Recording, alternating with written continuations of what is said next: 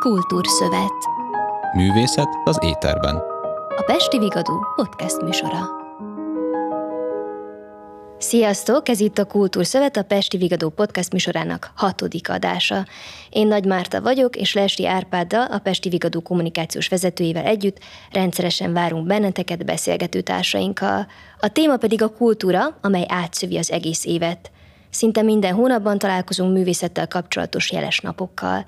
Ebben a podcastban vendégeinkkel egy-egy művészeti ágat járunk körbe, több aspektusból, hiszen a kultúra több szinten megjelenik az életünkben. A szöveteinkig hat, belénk ivódik, formál minket. Hatodik adásunkban a február másodikai tütüdéjjel, vagyis a balett napjával fogunk foglalkozni, és ezúton is köszönjük Najman Ilona mesternőnek, táncpedagógusnak, egykori balerinának, hogy elfogadta meghívásunkat, és rendelkezésünkre áll a mostani beszélgetés alkalmával, amely hát értelemszerűen a balettal foglalkozik. Ezt a nemzetközi napot 2014-ben indították Ausztráliából, és hát ugye ez a kezdeményezés balett szoknya nevet nem véletlenül vette föl, a balettra hívja föl a figyelmet, és különböző országok csatlakoztak már az elmúlt 7-8 év során hozzá. Talán még kis hazánkban annyira nem ismert, de hát minden úgy kezdődik, hogy kezdetben kevésbé ismerik, és idővel egyre elismertebb és ismertebbé válik. Amikor a balettra gondolunk, akkor egyrészt sokan azt gondolom, hogy szorosan gondolunk az operára is, másrészt azt gondolom, hogy sokan úgy vagyunk vele, hogy ismerjük, tudunk is róla, de talán felszínes a tudásunk. Attól félek, hogy nem egészen ismerjük a balettnak mondjuk a kialakulás történetét, hogy hogyan is született ez a műfaj, hogy mik azok a, a kezdeti lépések, ha szabad így fogalmazni, amiből eljutunk a, a mai balettig.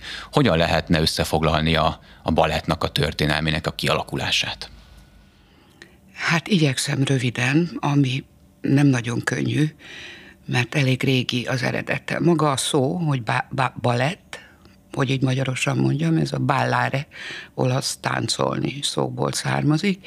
Ezt vették át a franciák is a későbbiekben. Tulajdonképpen a színművészetekkel, a művészetekkel együtt, a piacművészetek, piacon zajló művészetekkel, illetve az udvarokban, a főúri udvarokban lévő ünnepségsorozatokkal, vacsorákkal egybekötött ünnepségsorozatokkal kezdődött a dolog, és ebből aztán, hogy egyre magasabb és egyre szebb pompázatosabb, drágább ünnepségeket rendeztek, a franciák is. Így került sor az első ilyen már leírt, megemlék, hosszú, hosszú leírásokban, apró és okosan leírt balettre, a királyné Víg balettjére, ez a 16. század elején történt, és aztán, hogy hát egy kis nagyugrással ez egyre fejlődött, még nem a francia királyi udvarba is elkerült ez a műfaj népszerűsége, annyira, hogy az egyik legnagyobb francia uralkodó,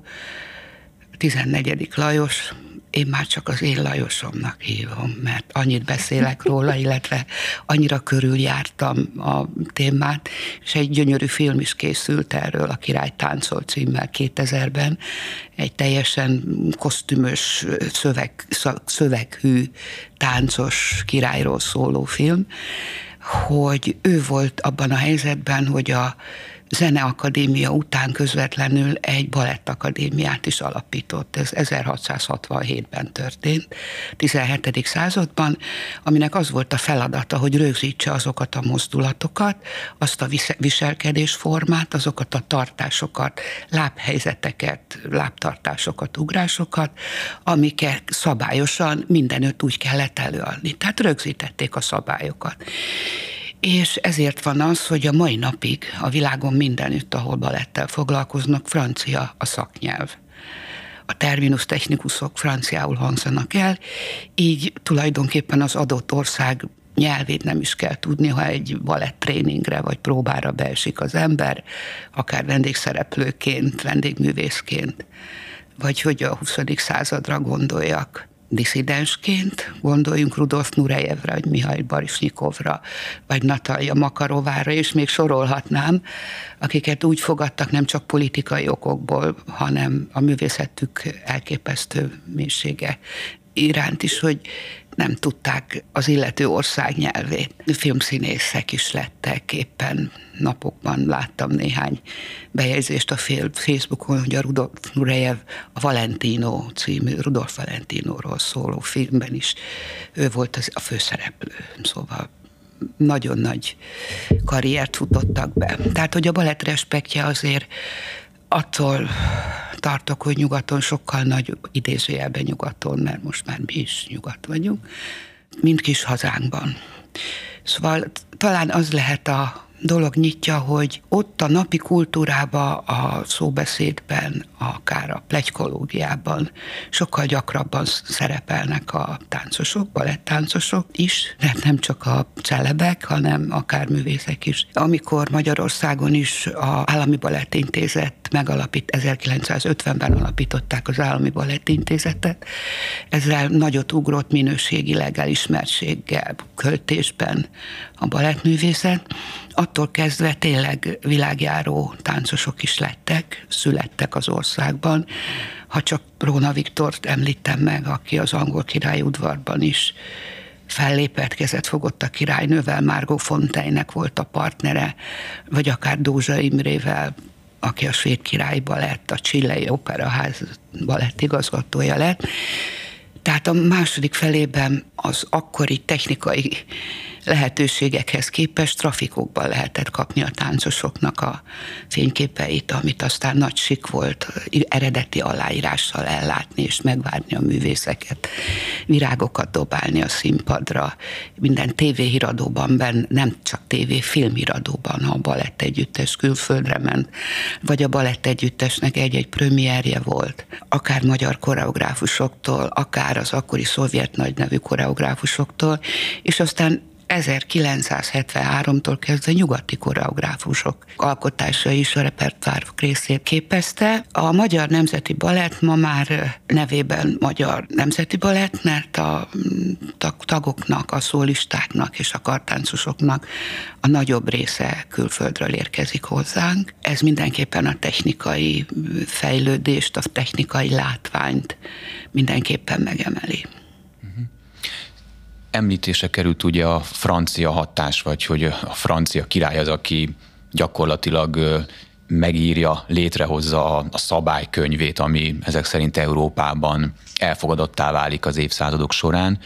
Ha itt az elmúlt időszakokat nézzük, azért, és ön is említette a szovjet, illetve orosz balettnek a hatását, akár művészek által, Európában az jól, jól érzékeli az ember, ha azt mondja, hogy a manapság az orosz balett az, ami legnépszerűbbé válik, vagy csak hozzánk érkezik több jelzés abból az irányból, hogy az orosz balett a top.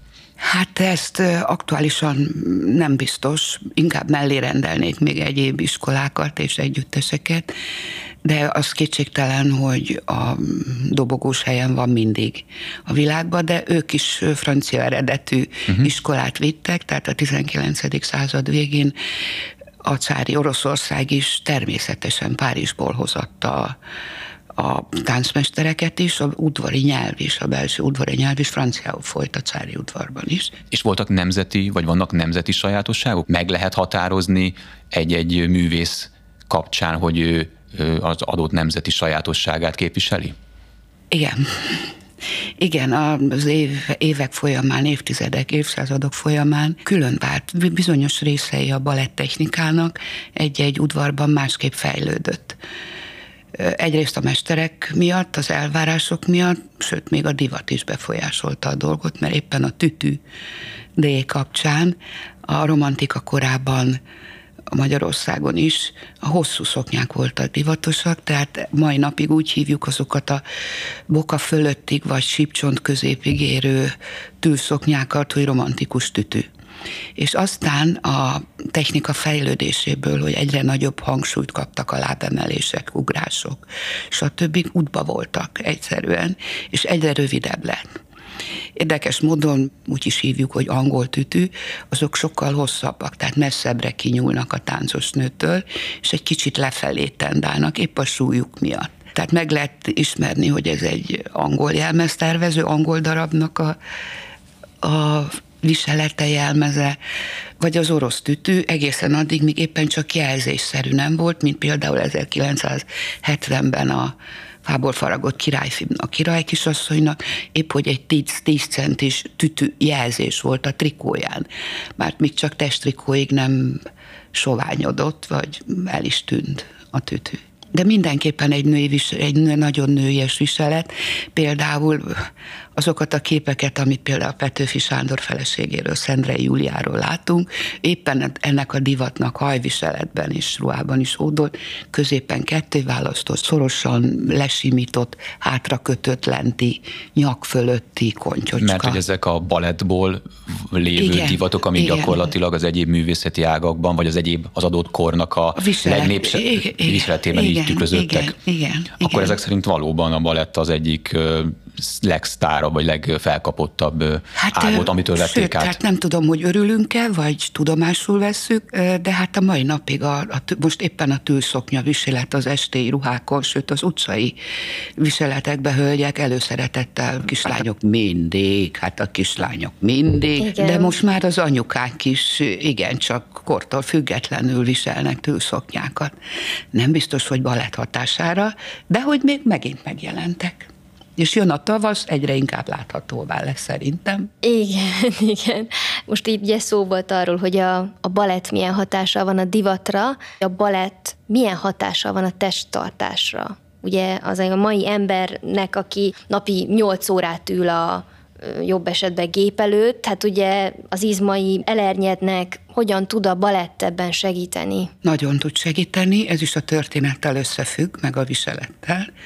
Ugye annak idején az udvarokban, meg egyáltalán még a férfi emberek is fűzőt viseltek, hogy karcsúbbak legyenek, és akkor ilyen karcsú, és akkor utána ilyen kis kvázi szoknyácska. Biztos láttak ilyen filmet, ilyen klassz, történelmi filmeket. Kosztümös filmekben, igen. Kosztüm, hát, oh, De minden esetre meglepő fordulat számomra, hogy a férfiak is fűzőt viseltek. Abszolút, uh-huh. abszolút. A Daliás délceg fenkölt tartáshoz hozzátartozott, hogy ne legyen pocakos meg a háta.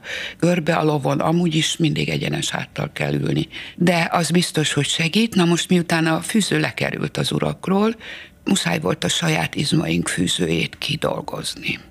Tehát a saját izmainkból kellett megteremteni azt a tartást, ami a gerincet egyenesen tartja a földtől felfelé. És ez már a romantikának a filozófiájához is hozzátartozik, hogy az ég felé törekvés, a földtől való elrugaszkodás, a levegés, az anyaföldtől, az anyagtól való távolabb kerülés, fölfelé vágyás, elfelé az anyagi világtól.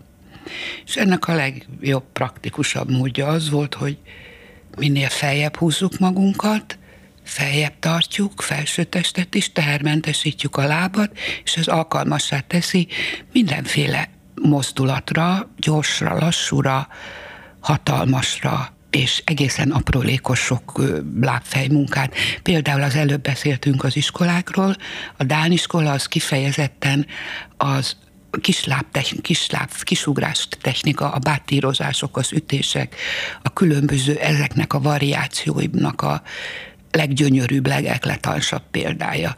Vagy hogy a francia spisz technika a nőknél, az is a lábfejeknek a, a szinte beszélő költői használatát. Más a tartás is, de még az orosz baletten belül is látni, meg lehet állapítani értőszemnek, hogy melyik egy Szentpétervári iskola, és melyik egy moszkvai.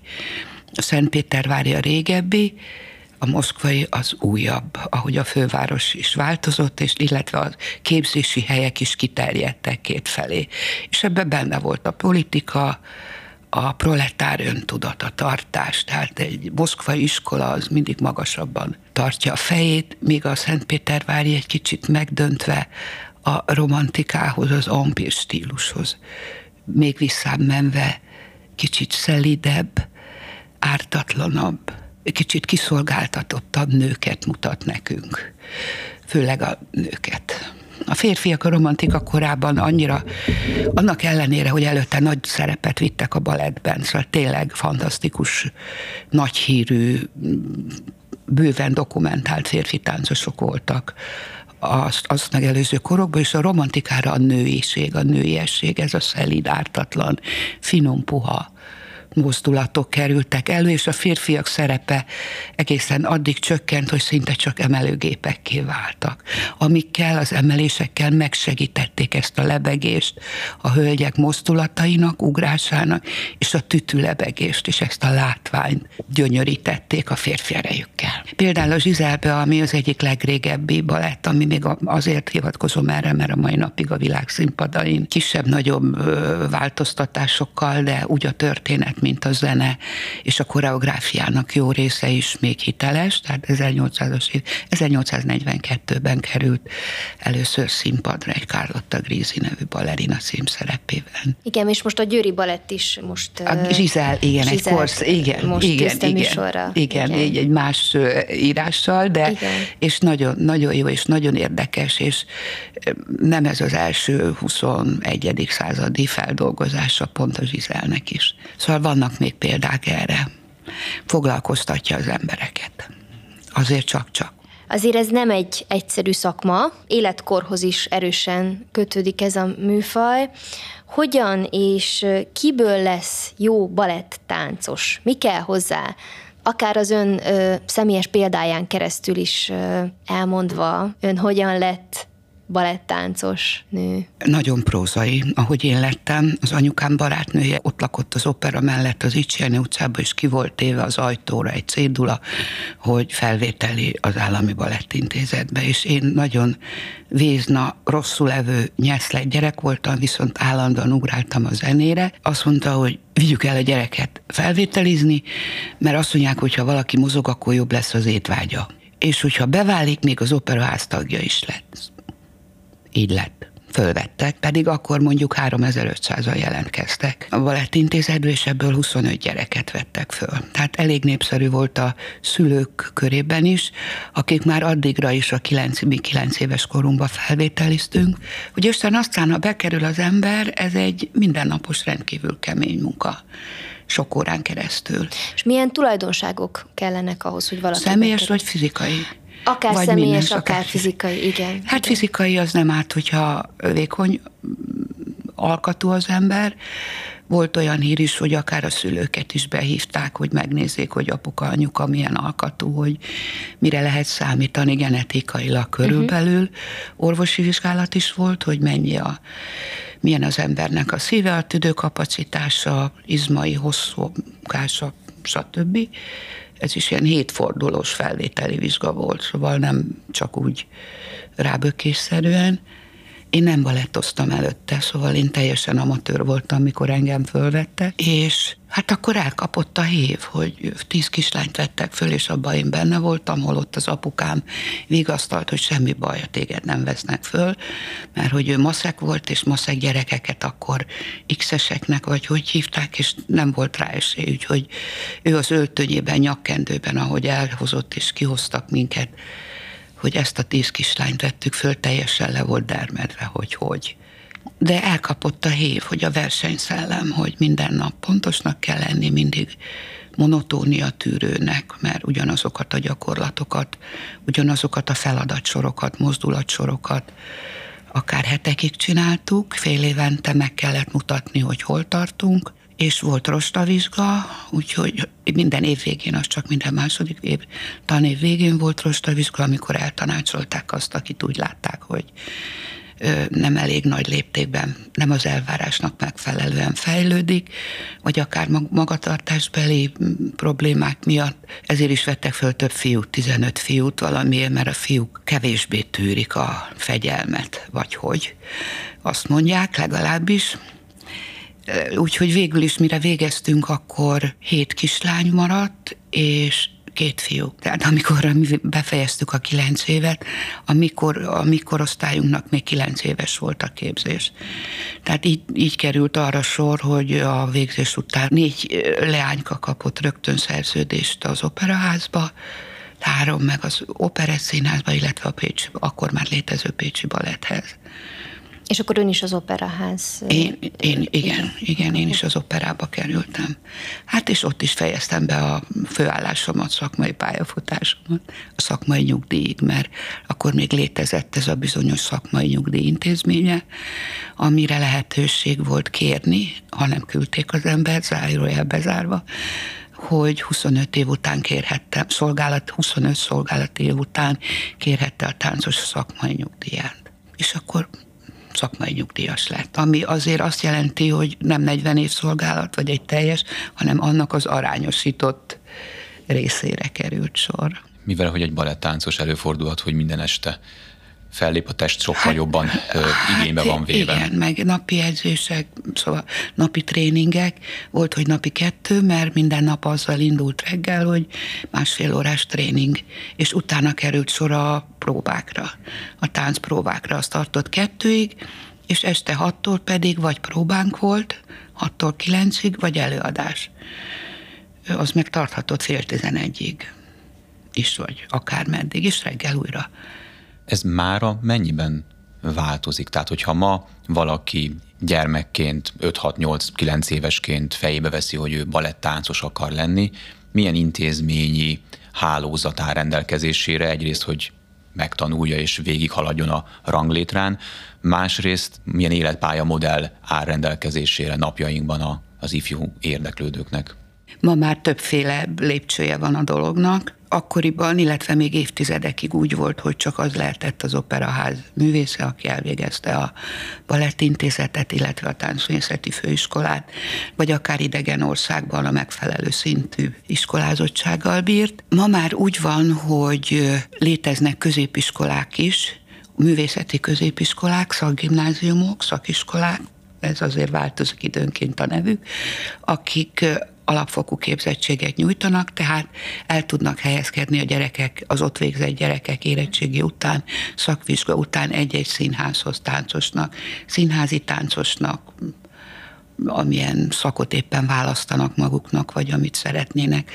A táncművészeti egy, ma már egyetem, táncművészeti egyetemen is van most már néptáncak, modern táncak, színpadi táncak, kibővült pedagógus képzéssel is, van olyan szak is most már, hogy táncos és próbavezető paralel egyszerre megy a képzés, és hát ugyanúgy a bolonyai rendszernek megfelelően alapképzés és mesterképzés is folyik. Tehát ezek a, ezek a perspektívák is szakmán belül léteznek. Akkoriban nagyon fontos volt a felvételinél az is, hogy milyen tanuló, tehát a közoktatásban milyen eredményekkel milyen képességekkel, szellemi képességekkel is rendelkezik a kedves jelölt, növendék.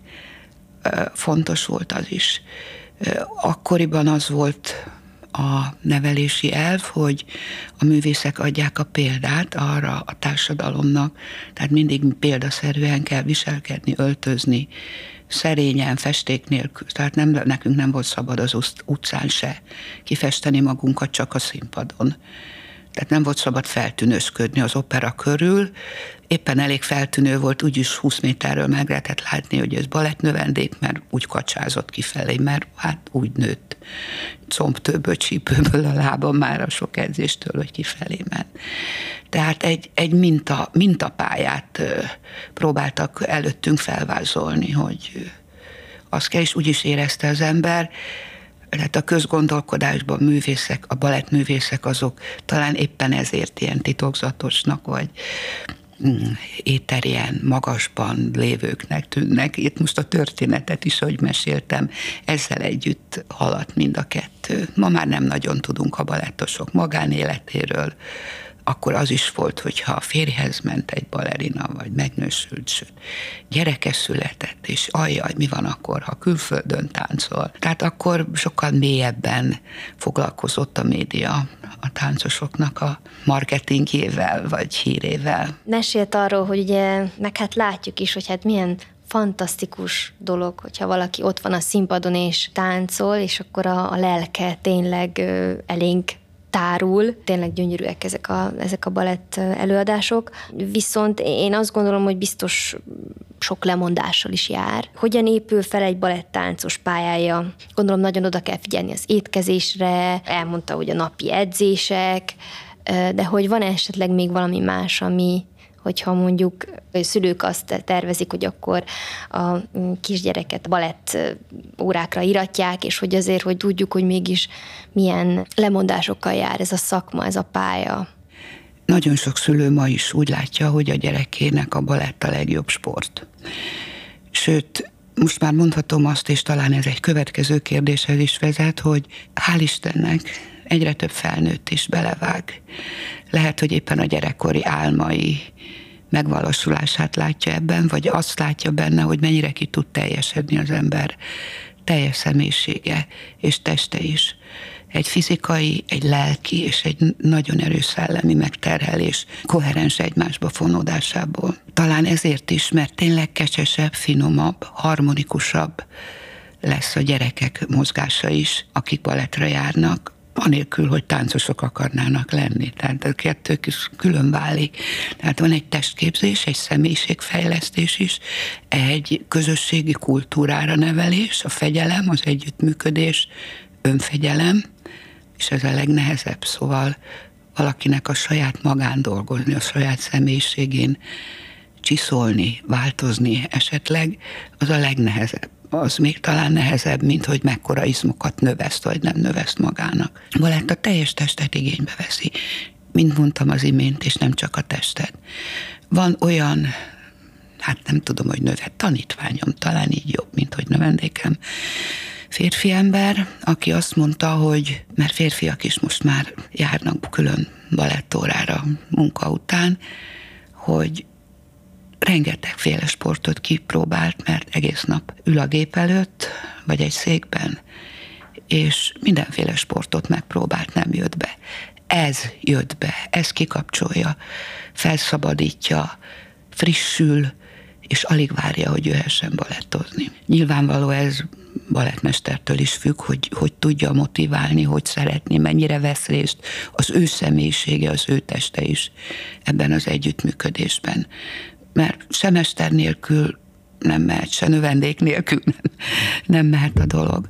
Tehát ez egy ilyen nagyon oda-visszaható műfaj, de hát azért minden tanár, nem csak a balettban, minden, azt gondolom minden tanár így van ezzel.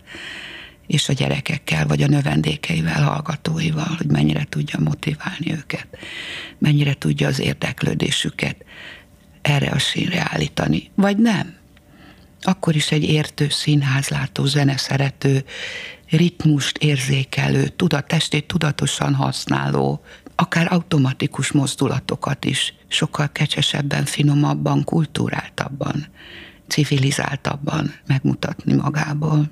Mennyire jellemző az, hogy valaki felnőtt fejjel kezd el balettozni? Divat-e az, hogy valaki felnőtten, akár 30-40-50 évesen 60, kezden. hozzátehetjük 60 is akár. Ö, Önöknek ugye van felnőtt igen, balettiskolájuk, igen, tehát ezért igen, kérdezem igen, a kérdést, hogy, hogy hát ez jellemző-e, vagy, vagy egyre inkább divat-e ez? Mert az, hogy azt valaki gondolom, gyermekként sokkal... balettozik, az, azt az életpályát lehet látni, vagy hallani, de hogy felnőttként kezd el valaki az, az nem biztos, hogy tánc, biztos, hogy nem akar táncos lenni. Egyszerűen a táncnak az örömét, ennek a technikának, ennek a módszernek az élvezetét, a harmóniáját, a technikai kötöttségeket, a szabályokat betartván is, majd, hogy nem azt mondanám, hogy gúzsba kötve szárnyalni. Tehát egy olyan költ, mint ahogy a vers. Megvannak a szabálya, és mégis mi mennyi különböző dolgot lehet vele mélységeiben, színeiben, hangulataiban formálni. És ezt megélni a saját testével, az egy gyönyörűség, egy fantasztikus kikapcsolódás, rálelés, felfedezés. Van például olyan hölgy, növendékünk, aki újságíró. Vannak orvosok, ügyvédek, ügyvéd úr is van például. De a legkülönlegesebb az az, hogy van egy szerzetesnőnk, egy apácánk is, aki ebben teljesedik ki és nagyon szereti. Például ő azt mondja, hogy rokon szakmában élünk. A tánc, a balett és az ő hivatása, hogy ugyanúgy a felfelé törekvés, az önmagunk legyőzése, illetve felemelése a fontos mind a kettőnknek. És ebben van valami. Na most ennek a pandantja, vagy hát nem biztos, hogy pandantja, hogy egy másik kedves férfi ismerősöm, hozzám nagyon közel álló férfi ismerősöm, aki viszont katona volt, ő is azt mondta, hogy milyen rokon szakmában élünk. Egyébként remekül táncolt, tegyem, hadd tegyem hozzá katona, hivatásos katona létére, tehát a fegyelemnek, az együttműködésnek, a engedelmességnek, önként vállalt engedelmességnek egy olyan rokon szakmája ez a balett. Szerintem nyilván lehet velem vitatkozni, másnak más az álláspontja, és hát így aztán nem csak a nézőnek szerez örömet, hanem annak is, aki műveli. Azzal együtt, hogy akár véresre spicceli a lábujját, és tele van kék foltokkal, meg sérülésekkel, de ezt elfelejti az ember, szóval egyszerűen nem vesz róla tudomást amikor színpadon van. Tényleg kilép önmagából, kilép a testéből. Az az önfegyelem, amire szükség van a balett tanulása során, az mennyire népszerű itt a 21. században, amikor azt látjuk, hogy mindenki azt tesz, amit akar, és már a hagyományos iskola rendszernek sincsen meg az a tekintélye, vagy a pedagógusoknak az a tekintélye. Tehát mennyire könnyű ma fiatalokat találni, hogy baletthozzanak, és mennyire, bár még valószínűleg gyermekcipőben jár, hogy felnőtt fejjel kezdjenek el balettozni, de mennyire Népszerű. válik ez népszerűvé? Lehet-e érzékelni mondjuk öt, öt évenként, hogy, hogy ez egyre népszerűbb, és mondjuk a férfiak is megjelennek? Nem, sajnos egyre kevésbé népszerű. Szóval alig nagyon kevés jelentkező van. Korábban talán említettem, hogy több ezres létszámban jelentkeztünk annak idején most örülünk, ha egy évfolyamra valót össze tudunk jelentkeztetni, hogy még alkalmasak is legyenek, és hogy ki végez és ki nem. Ezt nem lehet tudni. Szóval, amikor én már az első egyetemi, már itt az egyetemen felvételiztem, már akkor is azt kérdezték a bizottságba, mert akkor egy közép, művészeti középiskolába tanítottam, hogy ti hogy csináljátok, hogy nálatok vannak növendékek, hallgatók, jelentkezők, hogy le, hogy tudtok megtölteni egy osztályt. Már akkor is a titkot akarták ellesni, és ez, ez azóta csak egyre csökken. És most már ott tartunk, hogy a középiskolába is kevesebben. Talán épp azért, mert ez nagyon gyakran fáj. Előfordul, hogy fáj. Senki nem ígéri azt, hogy nem fog fájni egy ilyen képzés, akár a középiskolában is, ahol a táncosoknak, a táncos szakoknak kötelező alaptantárgy a balett is. Mint hogy a zenészeknek, ha valaki komolyan szeretne zenét tanulni, tehát tudva szeretni, nem csak otthon önképzőkörben megtanulni, pengetni vagy perjetni azt a dobot, ahhoz azért hozzá járul, hogy klasszikus zenét tanul komolyan. Ugyanígy, ugyanez a szerepe a balettnek is a táncos képzésben. Ezzel együtt az is, hogyha valaki táncosként, balett-táncosként képződött megfelelő iskolatípusban, mondjuk a Magyar Táncművészet Egyetem alsó alapképzésében, illetve középfokú képzésében, az mire végez, addigra tanul különböző népek táncait, karaktertáncait, színpadi táncait, az én időmben még akrobatikát is, vívást tanultunk még, történelmi társas táncokat, amik a színpadon is előfordulhatnak, tehát egy olyan széles spektrumú stiláris palettát kaptak a táncosok, hogy gyakorlatilag, hogyha nem balettosnak akart menni, vagy maradni, akkor is tud más táncnyelven is beszélni. Tehát nagyon széles körű. Ezért van az, hogy egy balettos akkoriban a tévésóktól kezdve mindenütt az operaházi táncosokat kérték, akár egy lottosorsolás háttértáncosainak, vagy egy showműsorba, vagy divatbemutatóra a manökenek mögött valami feneket rázni, vagy tévéfilmek, akkor még voltak tévéfilmek, tévéjátékokba akár egy báli jelenetet keringő koreográfiát, vagy csak hogy táncoljanak olyan tartással, ahogy azt kell. Tehát nagyon széles spektrumban tud mozogni egy táncos, akár a, a különböző jazz tánc technikákban is. És a Táncművészeti Egyetemen, főiskolán már a, a 70-es évektől kezdve az akkori vezetés modern tánctechnika mestereket is hívott külföldről. Tehát hónapokat töltöttek Magyarországon akkor csak angolul beszélő balettmesterek, és nekem például ez volt a nagy szerencsém, hogy én akkor is bírtam, az, már bírtam a nyelvet, nem csak az orosz, ami kötelező volt, és amilyen orosz balettmesterek jöttek az operába, illetve az iskolák. Tehát lehet, hogy beszélni nem tudtam, de bólintani igen, értettem uh-huh. a, a nyelvet. Hát egy táncos amúgy se beszél, a mester beszél, a növendék bólint. Tehát önfegyelem kérdése is én tudtam angolul, úgyhogy végig tudtam kísérni. Én voltam a tolmács és az asszisztens és a demonstrátor ezeknek a külföldi mestereknek.